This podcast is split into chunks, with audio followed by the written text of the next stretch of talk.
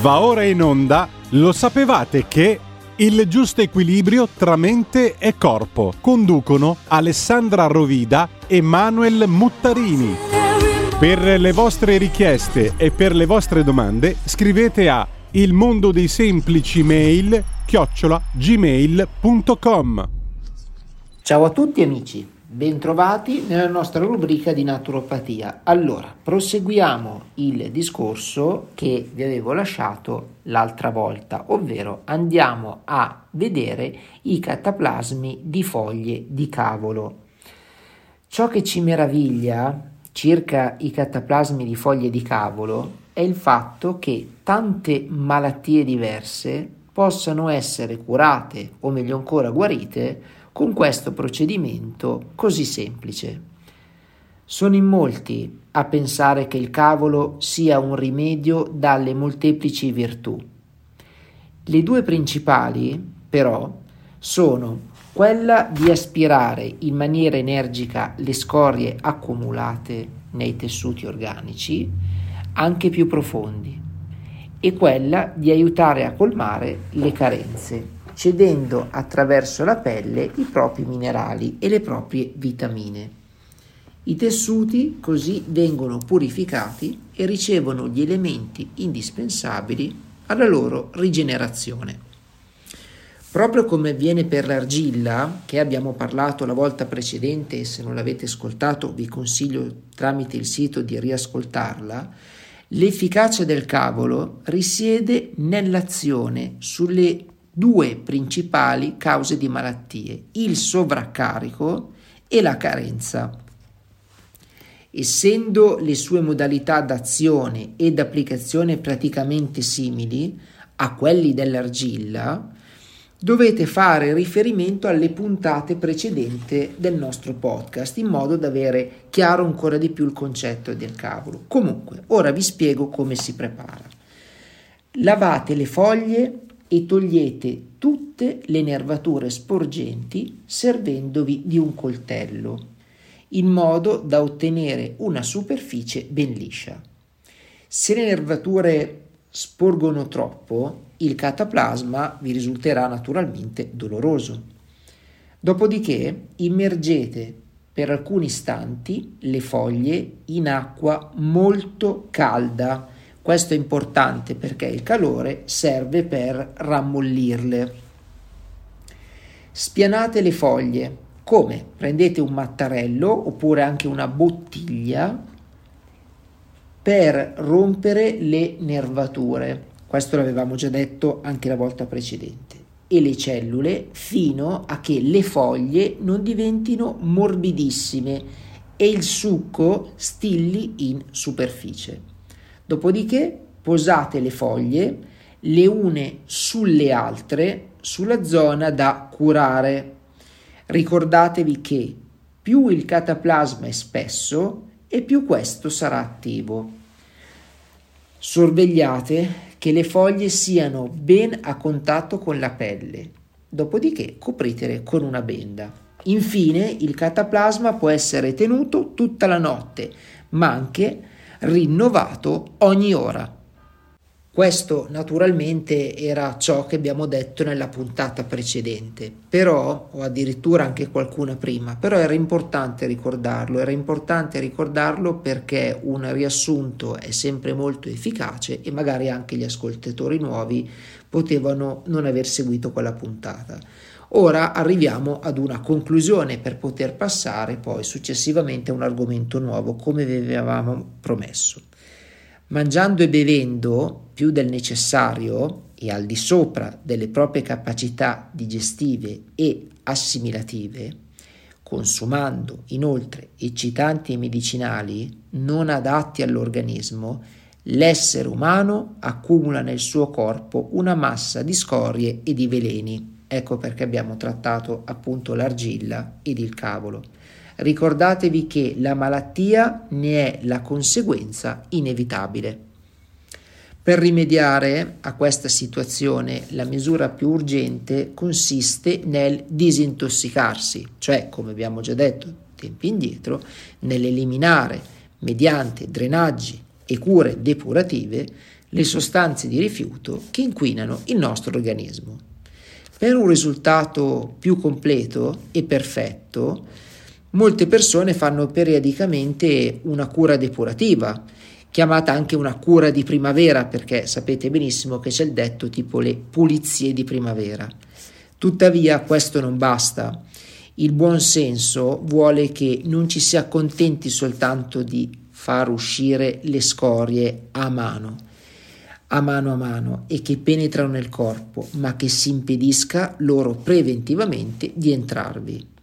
Questo è possibile grazie a una riforma dell'igiene e della vita e anche dell'alimentazione che abbiamo trattato finora. È questo il prezzo della salute, controllare le uscite e sorvegliare le entrate. Ed ecco l'occasione per iniziare a capire quella che ci serve per quest'inverno, cioè l'energia dell'inverno. Quindi è una stagione di riposo della natura, quindi l'inverno non produce praticamente nessun frutto, ma piuttosto verdure dette radici, quindi la carota antianemica, la barbabietola che è energetica e rimineralizzante, la rapa rivitalizzante, la scorza nera depurativa del sangue e i cavoli rimineralizzanti, rivitalizzanti e anche antianemici. Evitate di cadere nella trappola del consumo di verdure verdi provenienti da colture artificiali Dovete sapere che questi alimenti sono sprovvisti dei loro principi vitali e soprattutto non corrispondono ai bisogni energetici della stagione. Quindi è assolutamente impensabile, ad esempio, consumare le zucchine d'inverno, perché la zucchina è una verdura rinfrescante e dissetante, fatta per l'estate. Quindi il suo consumo non potrà portare all'organismo il calore di cui ha bisogno in questa stagione. In più, l'organismo perderà la programmazione delle sue funzioni naturali. È una stagione di rigore fredda, l'inverno quindi esige un nutrimento più calorico perché l'organismo è impegnato in uno sforzo maggiore per mantenere una temperatura costante. Non è bene surriscaldare l'interno delle abitazioni perché aumenterebbe le dispersioni idriche importanti in questo periodo dell'anno e per eccellenza la stagione in cui consumare buoni brodi e buone zuppe calde per riscaldare il corpo in profondità e apportare una quantità sufficiente di liquidi salati per prevenire gli effetti dell'evaporazione spesso più abbondante che in estate. I fenomeni dell'ipotensione legati ai bruschi cambiamenti di temperatura saranno evitati consumando alimenti contenenti zuccheri ad assimilazione lenta, quali cereali, legumi, le verdure, le radici, le verdure di colore arancio, la frutta oleosa, quindi abbiamo le noci a disposizione, frutta secca e ogni alimento concentrato ricco dei suoi principi nutritivi. Inoltre è indispensabile ricercare la preziosa vitamina C negli agrumi. L'organismo tollera male gli eccessi che gli facciamo subire e di fronte a questa aggressione si ribella, in modo particolare d'inverno quando deve vivere al rallentatore, perché siamo quasi addormentati come gli animali. E in previsione delle feste di fine anno pianificate una monodieta per evitare poi di ritrovarvi con dei veri problemi di accumulo e di eliminazione all'inizio dell'anno. Poi cominciamo a fare diete.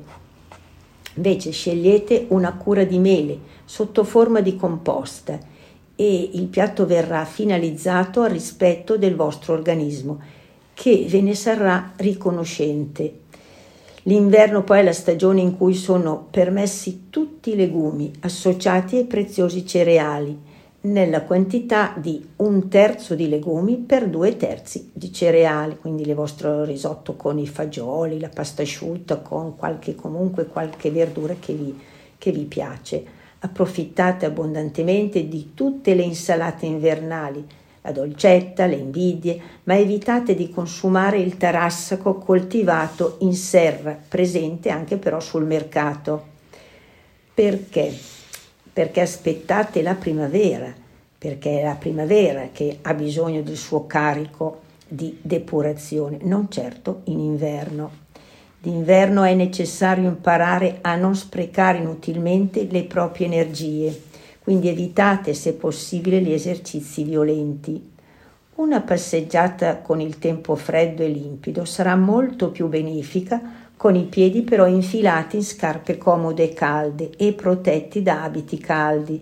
Sarà questo il modo migliore per evitare i raffreddori della stagione e assicurarsi una protezione ideale contro l'influenza, poiché le difese immunitarie dell'organismo si indeboliscono se non si ha cura di respirare all'aria aperta, quindi belle passeggiate tranquillamente, senza correre, senza affaticarsi e ma neanche senza sudare. Sarà anche una buona occasione per sorbire una tisana poi rinvigorante al ritorno della passeggiata a base di santoreggia o di vaniglia.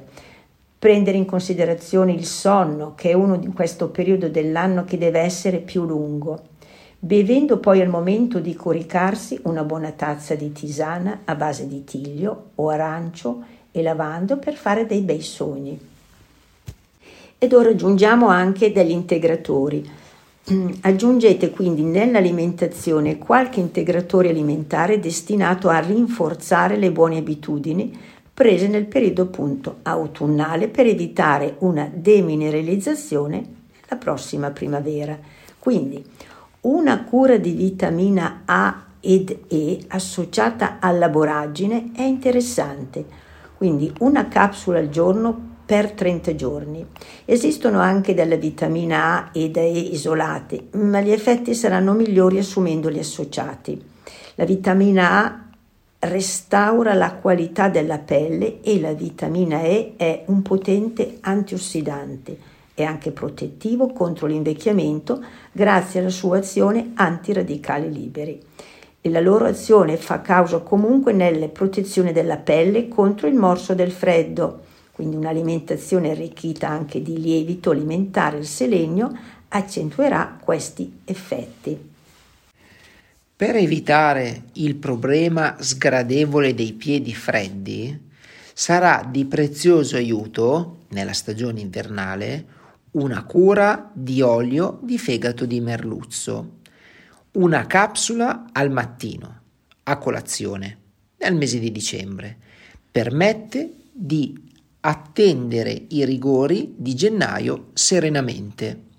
La vitamina C deve essere presente ogni giorno a dosi massicce per rinforzare le difese immunitarie, la resistenza alla fatica, allo stress e per consolidare i capillari, perché il gruppo dei bioflavonoidi che raggruppano la vitamina C2 e P, conosciuta come rutina, deve essere necessariamente presente con la vitamina C per la sua azione sinergica nella fragilità capillare.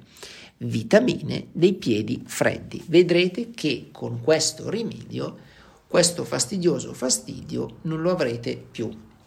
Con questo abbiamo concluso l'argomento eh, sia dell'argilla che del cavolo che dei cataplasmi e eh, la volta prossima andremo ad addentrarci ancora di più in quello che è il cuore della naturopatia, ovvero la fitoterapia spiegare eh, che cos'è la fitoterapia, lo cercheremo di farlo in un modo molto eh, basilare e semplice perché dovete sapere che il naturopata, come vi ho sempre detto e abbiamo detto anche precedentemente, cura il terreno, ovvero il corpo, però poi per poter fare un ottimo lavoro, oltre ad alcune tecniche, come abbiamo detto la riflessologia è una di quelle più comuni, è anche molto importante, oltre alla depurazione, anche parlare di fitoterapia e queste sono, tra virgolette, eh, le armi che il, fitoter- il fitoterapeuta o anche il naturopata va a consigliare. Queste cosa consistono? Consistono eh, nel consigliare alcune piante vi posso fare un esempio, tanto per, eh, per darvi un'idea di quello che potrebbe essere la settimana prossima.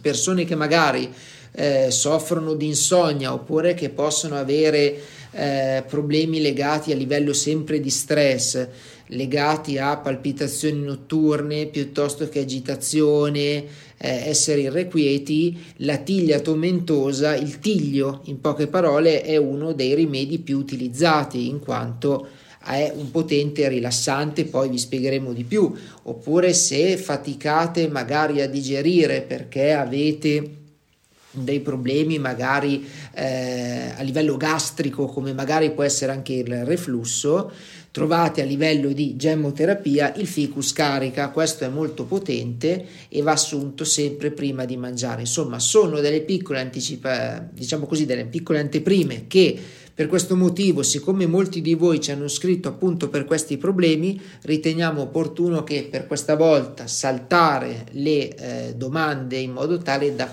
spiegarvi bene che cos'è la fitoterapia, cosa c'è dietro e darvi delle risposte approfondite alle vostre domande la volta prossima. Grazie come sempre per essere rimasti con noi, l'appuntamento è per giovedì prossimo. Per le vostre richieste e per le vostre domande scrivete a il mondo dei semplici mail chiocciola gmail.com Avete ascoltato? Lo sapevate che...